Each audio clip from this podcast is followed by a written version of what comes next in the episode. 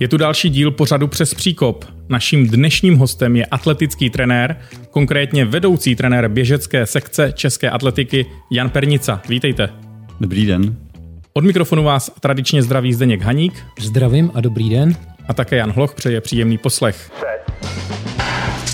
Přes příkop. Podcast překračující hranice sportu. Místo, kde se nebojíme otevírat kontroverzní témata a polemizovat s našimi hosty. Přesto chceme spíš spojovat, než rozdělovat. Hlavním tématem tohoto podcastu a zároveň příkopem, který budeme překonávat, bude logicky trénování herců, protože vy jste si vzal na starosti atletickou přípravu hlavní herecké postavy Václava Neužila ve filmu Zátopek. Nicméně já bych s dovolením na začátku, než se dostaneme k tomu filmu, to zkusil startovním výstřelem ohledně celého toho běžeckého fenoménu dneška.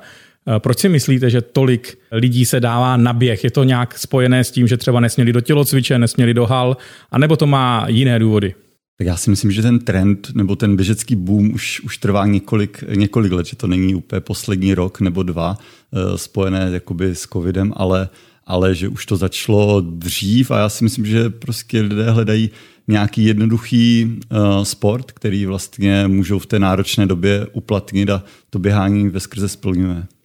Takže je to tou jednoduchostí, že pokud budu hrát volejbal nebo pokud budu hrát tenis, tak přece jenom to je koordinačně náročnější a tak dále, zatímco při tom běhání si prostě obuju kecky, maratonky a vyběhnu do lesa nebo na stadion na dráhu? Já si myslím, že to je jeden z faktorů a, a druhý ten faktor je, že to je jednoduše měřitelné, ty, ty výkony se tam dají jako porovnávat a i nějaké to zlepšení a zároveň um, je tady i trend těch závodů, že se, že se rozmnožilo spousta silničních závodů a to k tomu určitě přispívá. Tak, je to jednoduché. Zdá se, že to v podstatě nemá eh, žádný háček to běhání, Zkuste nám hned na začátku říct, co nevíme o běhu. Hmm.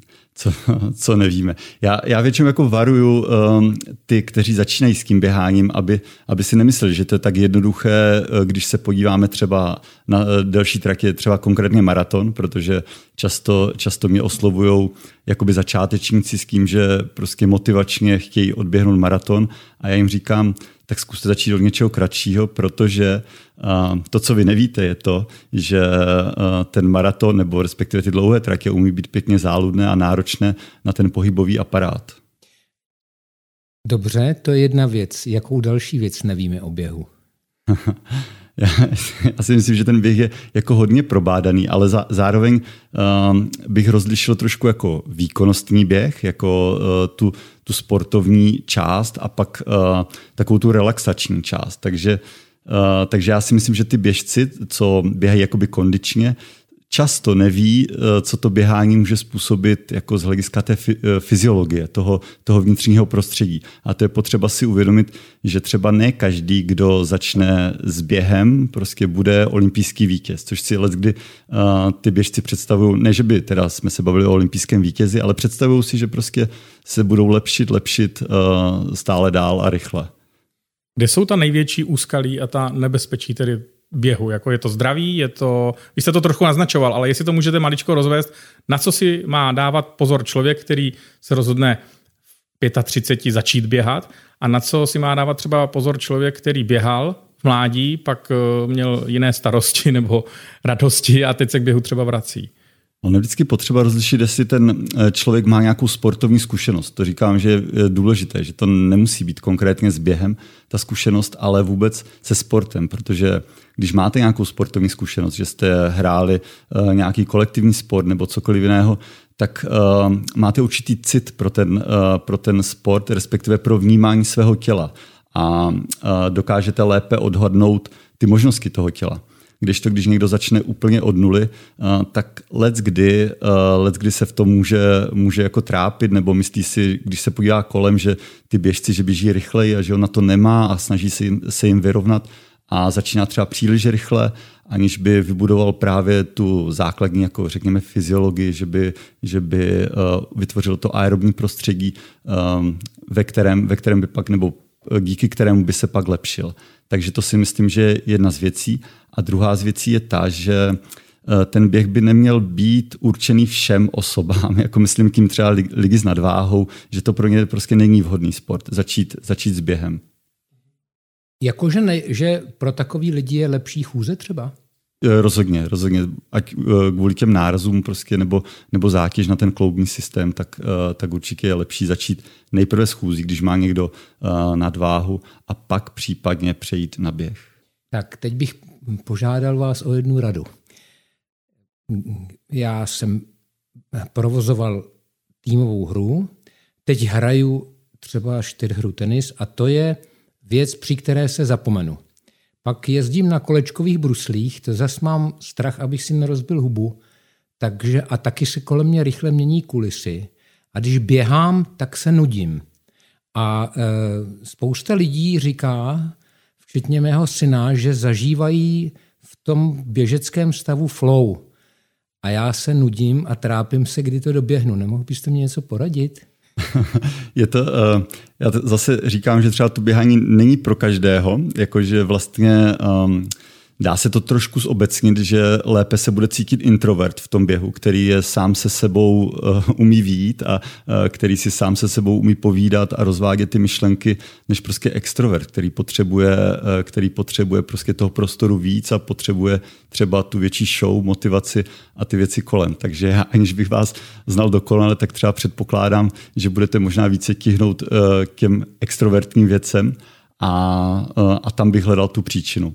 Nebo příčinu. Um, prostě uh, třeba já nejsem úplně motivátor, abych, abych vám řekl, že je to skvělý, prostě běhejte, ale uh, pokud si člověk nenajde tu motivaci sám, tak, uh, tak je asi zbytečné někoho nutit do běhání.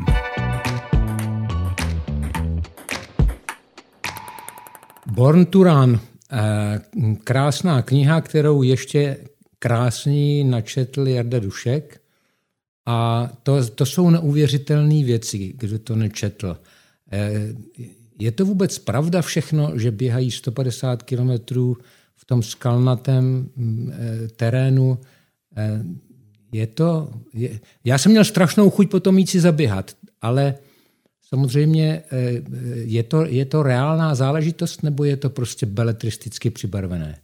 Já se přiznám, že vlastně nevím. Já s tou knihou jsem měl trošku problém, protože mě, mě jako úplně neoslovila. Já jsem ji začal číst na základě toho, že to byl bestseller a že hodně lidí o ní mluvilo, ale vlastně mě prostě neoslovila a, a nevím, nevím vážně, nejsem takový specialista, abych dohlídl, jestli se to skutečně děje. Určitě některé ty reál, podklady budou reálné, ale co je tam pak ještě jako přidáno, nevím. No a když jsme u Jardy Duška, tak ten propaguje eh, chůzi boss, běh boss, pak ty barfoody a tak dále. Vím, slyšel jsem vás o tom hovořit, že to byl takový trend, který už se překonal. Přesto něco na běhu boss je. Jak se na to díváte? Uh, já mám jako běhání boss rád. Jako, já nechci, aby to vyznělo, že to, že to zhazuju, ale zase to souvisí s tím, um, co od toho čekáte. Že pokud Eh, pokud vlastně já chci mít ten prožitek a ten věm z toho běhu eh, trošku jiný, než, než prostě mývám tradičně, tak, eh, tak určitě to stojí za vyzkoušení. A zároveň mi to občas používám jako kompenzační pomůcku i pro dráhové běžce, kdy ta noha je svázaná, svázaná prostě botou a tretrou a vlastně, když jí dáte tu volnost a necháte ty běžce eh, vyklusat po trávě prostě pár kilometrů, tak oni zase, zase eh, mají trošku jiný cit pro ten krok a tak dále. Takže, takže já běhání bos jako nezavrhuju, jenom eh, si myslím zase, že dělat z toho úplně cestu pro to běhání taky, taky není správně. Jako jakmile to začnete na jednu stranu přehánět, tak si myslím, že ta noha není úplně uspůsobená na extra dlouhou kilometráž kor v té dnešní době. Ale ABB Bikila eh, odběhl maraton, kde to bylo v Tokiu? V Římě. Ne, no jo, tak odběhl v Římě boss. Odběhl boss. A já si myslím, že jako chtěl jsem říct, že to souvisí s tím životním stylem. Že pokud bychom se uh, rodili a fungovali bez bot, tak je to jako přirozená součást. Ale ve chvíli, kdy vlastně my jsme sešněrovaní celý den, uh, celý den v nějakých botech a pak bychom si šli zaběhat třeba 12 km po asfaltu bosy, tak určitě to bude mít své důsledky. Ale, ale znám jako pár lidí, kteří, pro které to je prostě životní cesta, kteří jako uh, opravdu chodí do práce v barfootech nebo bosy a, a jen ta dnešní společnost není úplně tak nastavená. Já navážu možná na to, o čem se teď bavíme, ale už jste zmiňoval během toho rozhovoru ta úskalí.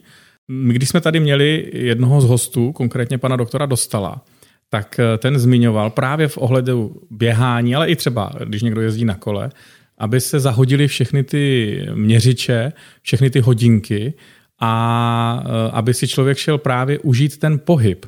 Tak tohle byste doporučil? Zase trošku záleží, o kom se bavíme. Jestli to je vrcholový sportovec, tak vlastně ten trend dnešní době je hlídat co nejvíce parametrů za pomocí co nejvíce různých ukazatelů a, a měřičů, ale pak když uh, takhle k tomu přistoupí i hobby běžec, který vlastně by si měl primárně ten pohyb užít, tak je z toho trošku zmatený, protože tam měřič, měřič vatů mu ukazuje, že prostě běhá tolik a teď si hlídá ten tep, který mu ukazuje tolik a trošku se vytrácí to myšlení a to vlastně, že by ten běžec měl hlídat to svoje vlastní tělo a vnímat ten pocit z toho běhu. V tom s Jirkou jako souhlasím, že prostě to by se z toho vytratit nemělo a snažím se ty běžce uh, učit, aby, aby o tom přemýšleli, o tom běhání a vůbec o těch svých pocitech, protože let, kdy ty přístroje mohou klamat. Ne, neděje se to často, je to prostě, ale, ale někdy se ta chyba přístroje prostě přihodí a tupě spolehat na ty přístroje není, není úplně dobrý. Ale na druhou stranu uh, u vrcholových běžců prostě někdy třeba sledování tepové frekvence ve výšší nadmorské výšce je nezbytnost, protože tam ty pocity nefungují úplně stoprocentně. Když už jsme se vlastně dostali k tomu, že vy jste jak tím šéfem eh, sekce na Českém atletickém svazu, to je běžecké, to znamená, máte v rukou i ty opravdu vrcholové sportovce a na druhé straně eh, samozřejmě i kondičně pomáhat těm, jak se říká, hobíkům, tak eh, v čem jsou vlastně největší rozdíly, jak k těm lidem přistupovat? Tak ta moje pozice jakoby na tom Českém atletickém svaze je spíše takový jako koordinátor, než abych jim promlouval nějak uh, do tréninku a říkal, co mají, uh, co mají nebo nemají dělat. Ač, ač mám v té skupině uh, taky nějaké jako reprezentanty, uh, tak, uh, tak ten přístup Uh, přístup je vlastně odlišný. A tak jsem úplně ztratil nit, uh, jak, jak zněla ta otázka. Hobíci. Když Hobíci. máte obě ty skupiny, tak vlastně jsou tam určitě rozdíly, jakým způsobem s nimi fungujete. Uh, rozhodně, rozhodně jakoby na bázi, uh, na bázi toho, že uh, u těch vrcholových sportovců se často pokoušíte o trénink, který je blízko jejich maxima a to znamená, že let kdy je nepřiměřený a je za nějakou hranou, protože vy hledáte tu hranu a nikdo vám neřekne, že tenhle člověk zaběhne v téhle rychlosti takovouhle vzdálenost. Vy to musíte objevit v těch lidech a často se stane, že prostě to riziko nějakého přetrénování je daleko větší než, než u hobby běžců, kdy se já konkrétně třeba snažím o to, aby jsme se do té fáze vůbec nedostali, aby prostě ten trénink vždycky končil pod tou hranou, protože i um, ty kondiční předpoklady toho hobby běžce nejsou takové jako toho vrcholového uh, sportovce nebo běžce, který to jako ustojí, to, že ho jednorázově třeba přetížíte, tak to je vlastně podstata vrcholového tréninku, e, nějaká super kompenzace. Sportovce přetížím, on si lehce odpočine a pak by ta výkonnost měla být vyšší. Když to u těch hobby běžců se může stát, že když ho jednorázově přetížíte, že pak už se z toho nemusí tak rychle zvednout. Že ho zabijete. no, bohužel v horším případě i to by se mohlo stát. Tak a já jsem se někde dočetl nebo vyslechl, že práce na svazu to je, to je váš citát, že to je dobře placená brigáda a e, to znamená, že taky platíte složenky. Je trénování hobíků výnosná záležitost? E, je to e, určitě v dnešní době je to záležitost, kterou se můžete uživit a uživit se lépe než, než prostě státní trenér, když to takhle řeknu. A vlastně třeba já díky hobíkům mám prostor na to, abych mohl trénovat vrcholové sportovce. Je to jako, vlastně na jednu stranu je to hrozně smutné, ale na druhou stranu jsem rád, že vůbec tahle situace je, že si to, že si to takhle můžu vyvážit. Jaký máte postoj k tomu, když eh, dneska člověk jakože v úvozovkách nemá čas a ten rozdíl asi bychom eh, sami laicky vlastně odhadli, ale přesto se zeptám, jaký je vaš, váš postoj k běhátkům, k těm eh, přístrojům? Běhátka jako takové nezavrhuju, protože pro někoho to je alternativa A mimo jiné trénuju uh, Vítu Pavlištu, což je mistr republiky na maraton, který došel k tomu, že když má dvě děti a potřebuje hlídat, takže uh, není let kdy jiná cesta, než to, že si odběhne trénink na běhátku a prostě je to, je to pro něho jako super prostředek. No. A ta kvalita běhu se zachová? Můžeme diskutovat o tom, že ten, že ten běh je trošku, trošku jiný, ta technika toho dokroku a tak jiná, ale, ale zase, když se budeme bavit o té odezvě uh, v tom organismu, tak, tak je to podobné. Prostě si nastavíte uh, ty parametry toho, toho výkonu takové, aby to odpovídalo tomu, uh, tomu běhu na silnici nebo na dráze.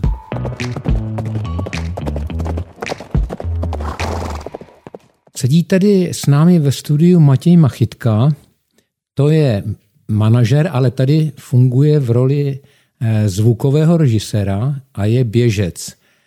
A je mladý, tak položí pravděpodobně jednu mladou otázku. Matěji. Rád bych se zeptal vlastně na to, jak vůbec ty hodnotíš současnou generaci českých vytrvalců, protože uh, úspěchy, které se udály, jsou vlastně hlavně u žen, ale co se týče mužů, tak uh, rekordy na desítku, půlmaraton, maraton, vlastně všechny české rekordy padly už v minulém století.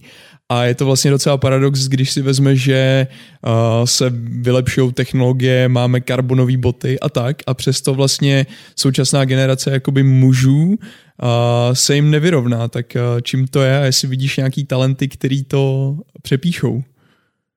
Je to, je, zase, je to trošku jako složitá otázka, protože já si myslím, že rekordy a, a tak dále se dějou určitý, že, že určitý trend, určitá vlnovka, prostě, která, která jako přijde, že chvíli um, byl i ten ženský vytrvalostní běh dost jako na dně, když to takhle řeknu, a kam se dostal za posledních pár let.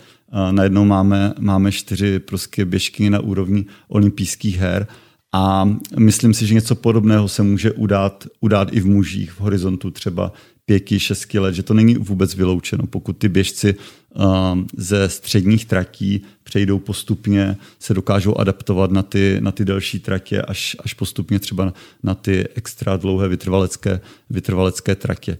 Takže uh, už jsem to několikrát zmiňoval, že, to, že si myslím, že vůbec podstata toho problému je socioekonomická, že vlastně ten běžec zraje třeba kolem 30. roku až a vlastně ty běžci uh, té generace, kteří by, um, kteří by na to mohli mít, aby prostě, um, nechci říct, že úplně překonal český rekord, protože ten je fakt, fakt jako kvalitní, ale minimálně, aby se dostali třeba po 29 minut na desítku, um, takže vlastně oni s tou atletikou končí v tom věku, kdyby teprve měli uh, docházet do, té, do toho vrcholového stádia.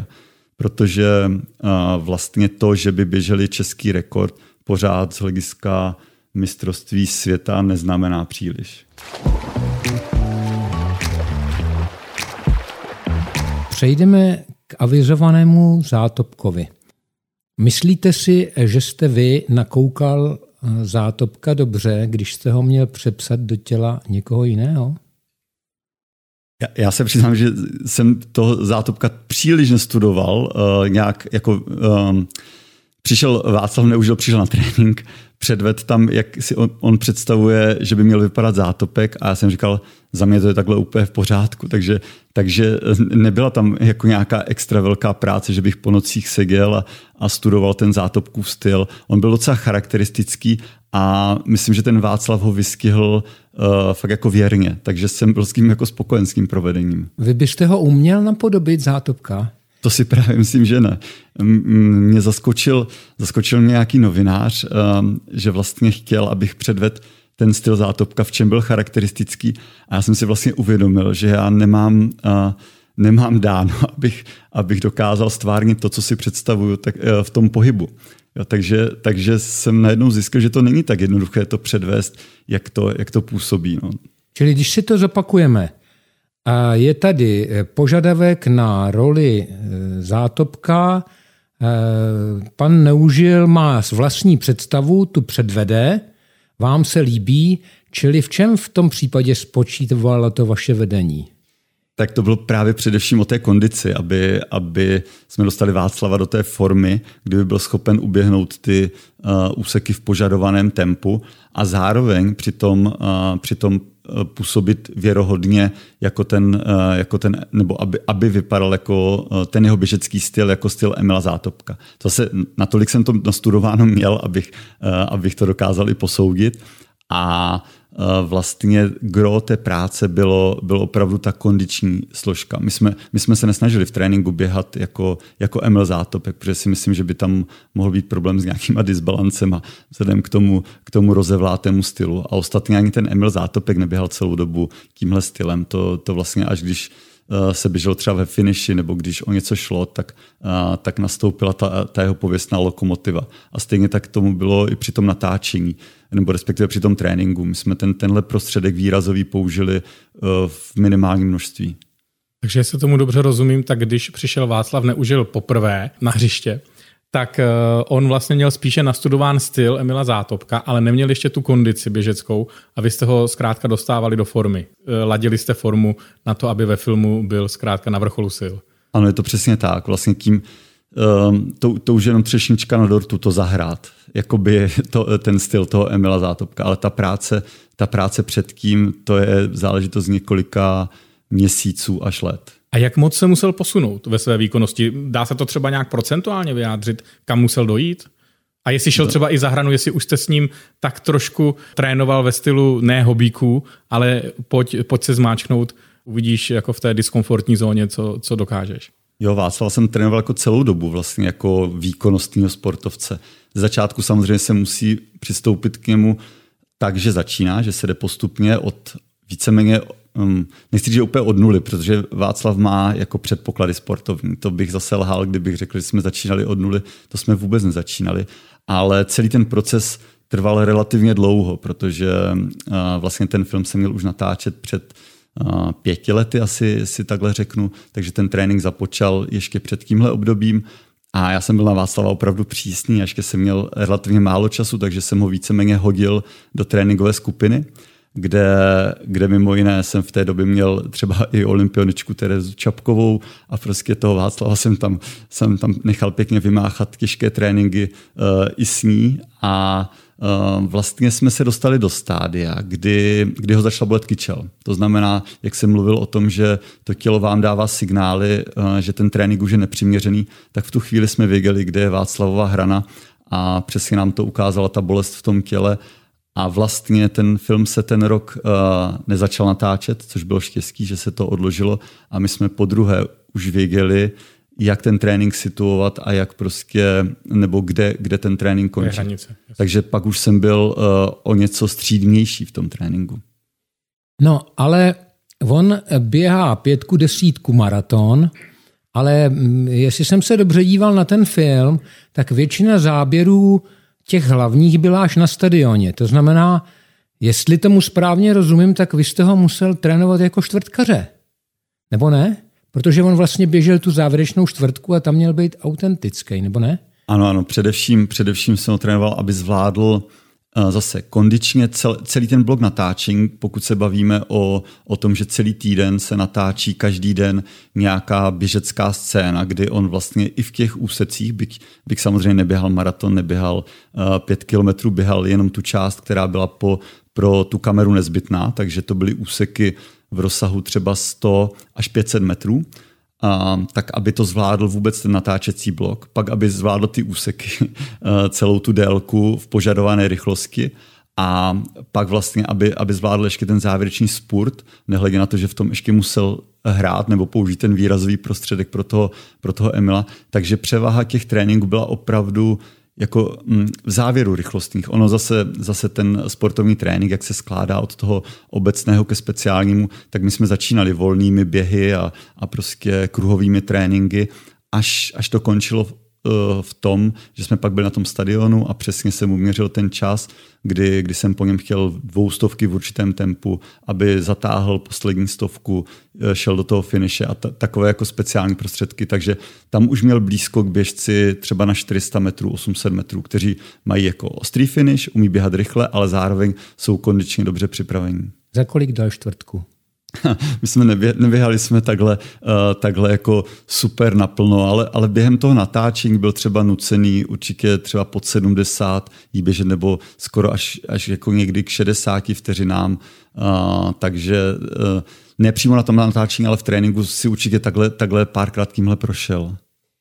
A mm, viděl jste ten film? Viděl jsem ho. Jak se vám líbil? Um, Mně se líbil moc, ale ať se přiznám, že když jsem ho viděl poprvé, že jsem uh, moc nevnímal gay, ale zaměřoval jsem se jenom na ty, na ty běžecké scény, jestli je to jako v pořádku, jestli nám tam něco neuteklo a tak dále. A po druhé jsem si ho už užil maximálně, protože to bylo při premiéře ve Varech. No ale tam e, byli ještě další běžci a to byli taky herci, ne? Um, Kdo je trénoval? Tam, tam je potřeba rozlišit uh, jakoby ten běžecký kompars. To znamená, my jsme tomu říkali běžci, kteří nebyli úplně uh, na jméno, a uh, pak ty hlavní, hlavní jakoby běžecké postavy, které si myslím, že se dají, dají jako sezvat uh, do, tří, do tří běžců, kromě uh, Emila Zátopka, vlastně uh, Jungwirth a Ron Clark, tak, tak ty se jako připravovali vlastně více sami. A uh, zbytek těch běžců Eh, neherců jsou vlastně běžci. To jsou, to jsou uh, spousta z nich jako skvělí běžci. Já jsem se to snažil jako dopočítat, ale v tom běžeckém komparzu uh, bylo přes 30 medailistů třeba z mistrovství republiky. Ne, ne, nemyslím jako toho roku, ale obecně, ať to byly běhy do vrchu, na dráze, prostě v juniorských kategoriích. Takže tam byly jako skvělé zastoupení. Takže takže jestli tomu dobře rozumím, tak nejlepší čeští, čeští běžci se nechali namazat na chleba od Václava Neužila. Je to tak? Je to tak, ale, ale zase některé běžce jsem, uh, jsem odmítl s tím, že by mohli přijít jako k úhoně. Já vím, že třeba Filip Sasínek chtěl, uh, chtěl přijít na natáčení, ale ono to natáčení bylo jako opravdu náročné třeba na, na achilovky, kdy se běhalo, kdy se běhalo po škváře, v dobových buď to botech nebo, nebo tretrách a, a prostě opravdu ke konci toho natáčecího dne spousta těch běžců měla úplně hotové achilovky nebo lítka, protože na to vůbec na tenhle způsob zátěže nebyli zvyklí. Dneska už mají ty otlumené boty, takže, takže jsem pár, pár běžců jsem jako odmítl s velkým díkem, že by to bylo super pro ten film, ale, ale že v zájmu mojí pozice u reprezentace bych si přál, aby, aby zůstali zdraví pro reprezentaci. A tušíte, jestli ta enkláva těch eh, mistrů republiky byla dána mimo jiné tím, že Zátopek je tak obrovská legenda, že vlastně si to považovali za jakousi čest být součástí filmu, který je Zátopek a ne, řekněme, eh, nějaký film, eh, a teď nechci se nikoho dotknout, ordinace v Růžové zahradě, kde by se třeba také běhalo. Určitě to si myslím, že bylo jako naprosto zásadní. Vlastně spousta běžců mi řeklo, že nechce ani, ani ten honorář, nebo že, že mi dají peníze, když je do toho filmu dostanu. No, tak, takže, takže to bylo jako úsměvné. Tam byli prostě manažeři firem, tam, tam byli lidi fakt jako, kteří samozřejmě ty peníze vůbec, vůbec nepotřebovali a pak, pak třeba je poslali i na charitu, to bylo skvělé, protože oni chtěli dát mi a říkám, že ne, ale ať, ať je pošlou prostě někam, kde, kde v tom vidí smysl a ideálně, když to bude spojeno se sportem. Takže, takže tam to, to si dělalo reklamu samém mezi běžci tenhle film. Ještě dvě věci k tomu, co jste říkal před malou chvíli. Jestli si dobře pamatuju, jestli mě paměť neklame, tak i e, lidé, kteří běhali vytrvalecké tratě, e, desítku, pětku a tak dále, tak také, co si pamatuju z juniorů, se trénovalo dvoustovky, čtvrtky, osmistovky, s tím, že se to běhalo ve třech tempových mezích, to znamená jako ostře, volně a nebo středně tak eh, nebyl to úplně klasický čtvrtkařský trénink. Myslím si, že vlastně pokud jste mu dal několik dvoustovek, několik čtvrtek, takže i pro tu vytrvalost je tohleto tréninková metoda. Rozhodně, ono se to eh, nejde, nejde říct, že čtvrtkař trénuje jenom takhle izolovaně eh, v nějakém tréninkovém pásmu. Oni ty čtvrtkaři můžou mít zase přesah do vytrvalosti a, a vím třeba tréninky eh, v tempové vytrvalosti, které odběhá třeba naši skvělí čtvrtkaři jako, jako Pavel Maslák nebo i jiný, jiný sportovci. Já si pamatuju, že mi kdysi říkal Adam Ptáček, co, co odtrénoval jako tyčkař. tyčkař takže, jo, jo. takže toto jako má přesah ten sportovec většinou, když je dobrý, tak, je, tak má často přesah i jako k jiné disciplíně nebo, nebo že by byl úspěšný i na jiné distanci, pokud by běhal. Takže nejde to úplně striktně říct, že, že by to bylo takhle. Rozdíl by byl asi jako sprinterský trénink mm. na 100 metrů a, a, a vytrvalostní pak. A ještě co se týče samotného tedy herce Václava Neužila, tak uh, on si třeba zlepšil nějaké osobáky, pokud je vůbec předtím měl. No, to je právě to, co my jsme nikdy uh, jakoby nedělali, jako nějaký test nebo Aha. test výkonnosti. Um, my jsme věděli, že prostě to míří, míří k nějakému cíli v určitém období a že tam to musí být dobrý a já jsem, já jsem věděl, že jakmile prostě mu změřím stovku, nebo dvoustovku prostě pod 28 vteřin, tak už jsme doma tam, tam kde to potřebujeme mít a, a k tomu to jako dospělo, že prostě Václaví zvládli po 27 vteřin si myslím, že fakt, fakt jako se dostal do, do dobré formy, ale neměl jsem potřebu ho testovat na pět kilometrů nebo na jiné distanci. Pro mě byly rozhodující ty víceméně ty rychlostní parametry. A jak jste si seděli lidsky? Nevím ani, jestli jste no. se znali už předtím. Předtím jsme se neznali a myslím, že jsme si sedli, jako aspoň co můžu mluvit za mě. Byla to skvělá, skvělá spolupráce, jako bavilo mě to, vlastně na tréninky jsem se těšil.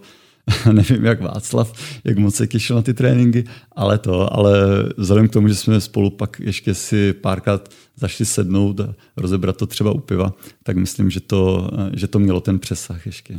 A kdo vedl paní Isovou?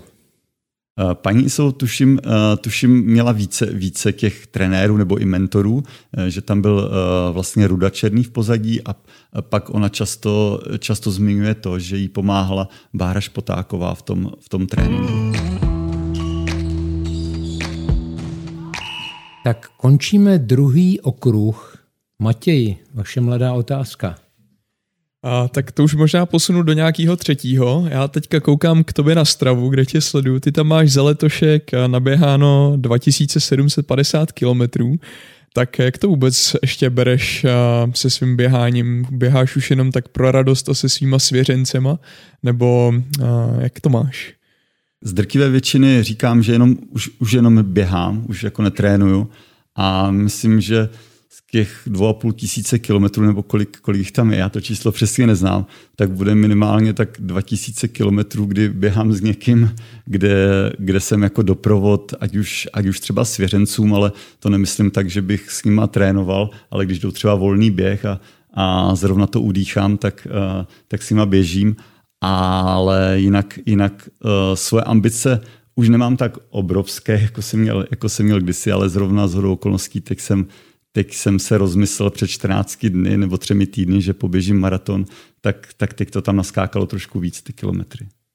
Když jsme u toho maratonu, já to, než přejdeme do dalšího bloku, tak já musím dát k lepšímu, že jsem uběhl jednou maraton. Přestože jsem předtím ani potom nikdy neběžel víc než 10 kilometrů. A od takového 20. kilometru jsem stále přemýšlel jenom, na co se vymluvím, když vzdám. Protože to byly tak nové pocity, že vlastně jsem se vůbec neznal v té situaci. Za prvé voda byla pryč, totální dehydratace, tak, tak rozumím tomu, že doporučujete všem, aby eh, své sny o maratonu dali eh, radši stranou. Je to prostě pro netrénovaného člověka je to, no je to prostě mimořádná událost v životě. Je to tak, ono vlastně ten Eh, ten eh, metabolický systém, nebo jak to nazvat, to, to, co se děje po těch dvou hodinách běhu, a vlastně kdy nám dojdou třeba ty sacharidy a, a to tělo opravdu zažívá ty pocity, Um, prostě kdy, kdy mu to chybí ten, ten cukr a, a, a vlastně nemá, nemá to palivo potřebné pro ten výkon, tak jsou, jsou věci, které se dají jako natrénovat. A vlastně když do toho skočí ten netrénovaný člověk a nepřipravený třeba i z hlediska té výživy, aby to nějak jako cestou, uh, cestou suplementoval, tak, tak to může být hodně nepříjemný zážitek. Ale zase na druhou stranu to sebepoznání taky není tak, um, tak od věci. Když se to přežije. Když se to přežije. Protože ona to tehdy byla sázka a mnoho lidí, mnoho těch kluků, co jsme běželi tu sázku, tak to odneslo, že, že to skutečně zdravotně odnesli na nějaký čas. Tak dostáváme se k vaší roli vedoucího sekce na atletickém svazu. Uh, máte vy nějak od svazu definovanou svoji roli a svoje cíle, svoje kompetence, svoje pravomoci a tak dále? Je to definované vlastně požadavky, které po nás chce šéf trenér. Víceméně to vymezení té pozice není, není dáno úplně konkrétně. Já jsem si třeba představoval, že že by mělo být vymezeno v určitých právě kompetencích, které by byly pojmenované a, a byly by vlastně posouditelné, uh, jestli ten člověk se hodí nebo nehodí uh, na tu danou funkci, protože uh, není to tak jako dávno, co proběhla bouře na Českém atletickém svazu, kdy vlastně se řešilo, kdo je vhodný a kdo není vhodný adept Eh, ať už na tuto roli nebo na roli třeba samotného šéf trenéra. A já si myslím, že určité vymezení těch kompetencí by tomu prospělo, tomu objektivně posoudit, jestli ten člověk je vhodný nebo není vhodný uh, pro, tu, pro tu funkci. Mně osobně se to vlastně svým způsobem dotklo, že, že někdo uh, o mě tvrdí, že jsem nekompetentní, protože já netrvám na tom, abych, abych tam, tam byl. Já jsem to vzal z nějakého přesvědčení, uh, Eh, že tomu běhu pomůžu, že vlastně jsem byl přesvědčen, že jsem, že jsem pro tu roli i vhodný kandidát, ale eh, vlastně nevím, jestli na to budu mít energii na pořád. No právě, když, když řeknete, když chcete o někom říct, že je nekompetentní, tak musíte ty kompetence prostě vymezit. A v tom případě můžete říkat, že je někdo nekompetentní. Proto jsem se na to ptal a vím, že je to problém, ale zeptám se, ještě takto. V mém sportu, já když slyším šéf trenér, já jsem z volejbalu, já když slyším šéf trenér, tak úplně skáču, protože pro mě je jedinou kompetentní osobou trenér. Někdo, kdo si sedne eh, prostě v týmové hře na tribunu a glosuje to, tak vůbec nemá tu emoci, kterou zažívá trenér a nemůže vlastně do toho nějak moc mluvit. Tak jak je to v atletice? Má šéf trenér opodstatnění?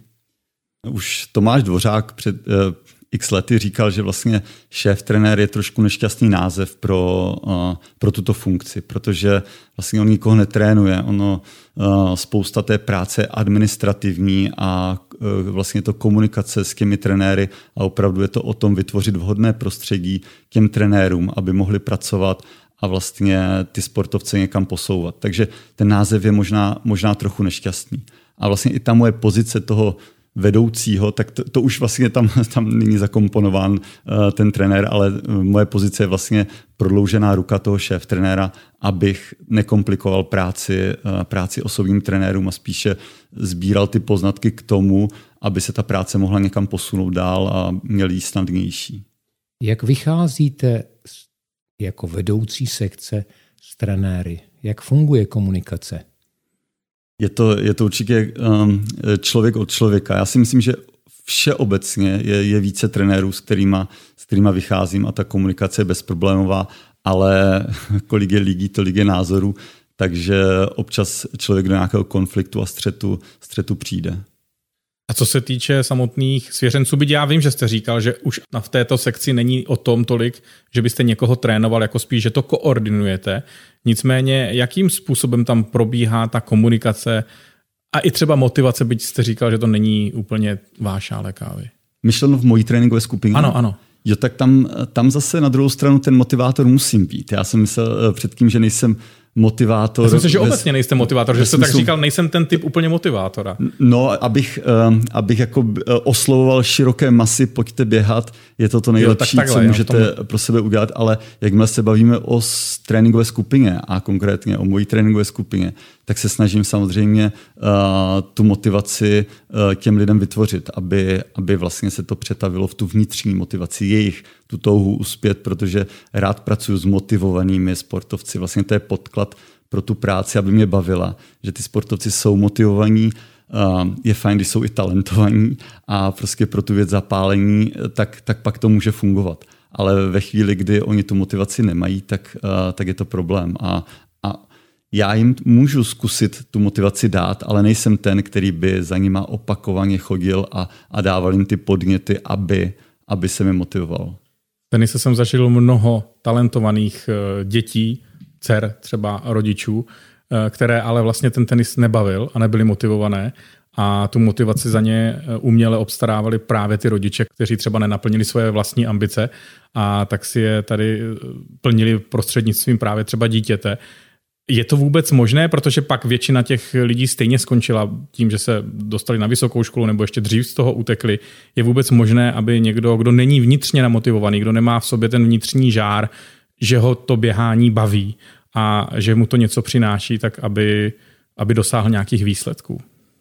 Nějakých výsledků jako dosáhne. Tam se bavíme o tom, kam až to může, kam až to může jako dotáhnout. Většinou to tak je, že pak e, ty ligy skončí v nějakém období a mohli by, mohli by se třeba posunout dál, ale zase záleží na míře talentu a třeba případně i nějaké rané specializace, prostě kdy do toho tréninku naskočí, tak můžou i neúplně motivovaní jedinci mít, uh, mít výborné výsledky, ale pak, pak to o, to o to rychleji třeba skončí, protože přijde, přijde něco, co je více, uh, více osloví a jakmile tam není třeba ten, ten drill od, od těch rodičů nebo ten dozor uh, tak velký, tak, uh, tak se na to můžou, můžou vykašlat. Nebo si tu motivaci třeba najdou uh, svoji v tom, uh, v tom sportu. Takové situace, když se potkáte s takovým člověkem, tak baví vás vůbec ta práce, když pracujete s někým, kdo fakt motivovaný není a má třeba nad sebou pouze přísnou ruku rodiče? To my bychom asi tu spolupráci ani nezačali. Jako vlastně měl jsem možná jednoho, dva svěřence takhle ve skupině a vlastně skončili relativně brzo, protože mm-hmm. tom, já, jim, já se jim snažím dát ten impuls, přesvědčit je, ale, ale nedělám to už moc opakovaně. Udělám to možná jednou, možná dvakrát a pak pak už jako pro mě to nemá význam. Já jsem si všimnul jednoho fenoménu v individuálních sportech. A, a to se týká vaší role, eh, že vlastně úspěšný trenér je ten, kdo buď narazil, objevil nebo má úspěšného sportovce. To znamená, nedovedu si představit, jak svaz lyžování mluví rodině ledeckých dovedení Ester, jak eh, svaz rychlobruslení eh, eh, mluví do práce Petra Nováka. Je to v atletice taky tak, že vlastně ten, kdo je s úspěšným sportovcem, tak je vlastně okamžitě úspěšný trenér, tím pádem si dělá mandát, že do toho vidí, a jak se s tímhle vůbec dá nakládat v roli šéfa sekce. Nedá se s tím nakládat uh, nějak extra, protože uh, Český atletický svaz jako takový není, nezaměstnává vlastně trenéry, um, osobní trenéry úspěšných uh, atletů. O to se starají rezortní střediska a ty by měli umět posoudit, kdo je, kdo je teda ten trenér, který má ty parametry sta, jako být, uh, být úspěšným trenérem a tím pádem předpoklad, že by vychovával úspěšné svěřence ale je to podle mě přesně tak, jak jste zmínil, že vlastně uh, jsou tam trenéři, uh, kteří mají úspěšného svěřence a můžeme se bavit o tom, že mají třeba jednoho svěřence, aktuálně úspěšného, ale třeba někteří trenéři, kteří opakovaně měli svěřence úspěšné, tam nejsou, protože aktuálně toho, toho svěřence nemají. Čas se nám pomalu naplňuje. Pánové, eh, obracím se na Matěje, jestli má ještě jednu mladou otázku, případně na Jana a blížíme se k rezimé. A jestli můžu teda, tak ještě bych se tě zeptal, když jsme teďka se bavili o uh, svěřencích trenérech, tak uh, ty trénuješ vlastně Marcelu Joglovou, která udělala super uh, výsledek, že se kvalifikovala na olympiádu. Uh, jaký jsou její další plány? Už jste něco vymysleli teďka právě nějakou další motivaci po tom, co si zaběhla olympijský maraton? Um, ta motivace byla teď taková, že vlastně uh, chtěla běžet půlmaraton, aby se nominovala na mistrovství světa eh, v půlmaratonu, ale s, s hodou okolností zrovna včera přišla zpráva, že mistrovství světa v půlmaratonu eh, je, je odloženo. Ehm, a takže budeme hledat další nějaký cíl, ale ty cíle jsou poměrně jako logické, že uh, Marcela bude chtít zlepšit svůj, svůj osobák na maraton a vlastně když ho bude chtít zlepšit, tak já bych si přál, aby ho chtěla zlepšit uh, o dvě minuty, což je aktuální hodnota českého rekordu. Um, no a teď bude záležet, uh, záležet, jestli se všechno povede uh, nastavit v tom těle tak, aby se, aby se ten uh, výkon podařil. Já budu mít ještě jednu otázku středního věku. Vy jste tady v úvodu zmínil, že jste měl nějaké ambice také, když jste začínal a ty už se určitým způsobem přeskupily, možná i do toho trenérství.